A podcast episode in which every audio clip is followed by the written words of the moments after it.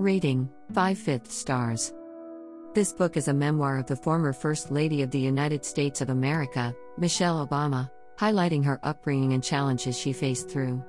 I have always loved hearing her speeches, dumbfounded by the awe inspiring articulation of her thoughts and passionate delivery.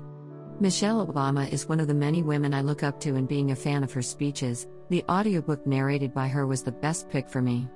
The memoir is very frank and bold, divided into three sections. Michelle Obama talks about her early life, meeting Barack Obama, and her experiences as the First Lady.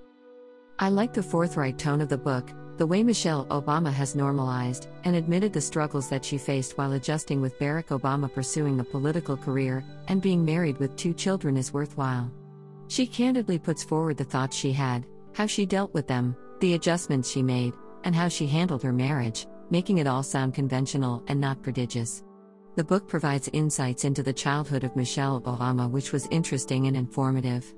She recreates the African American life around her that shaped her thoughts and her relationship with her parents. While being a memoir about her life, it does partly solidify Barack Obama's character as Michelle Obama is one of the major support pillars of his life and career.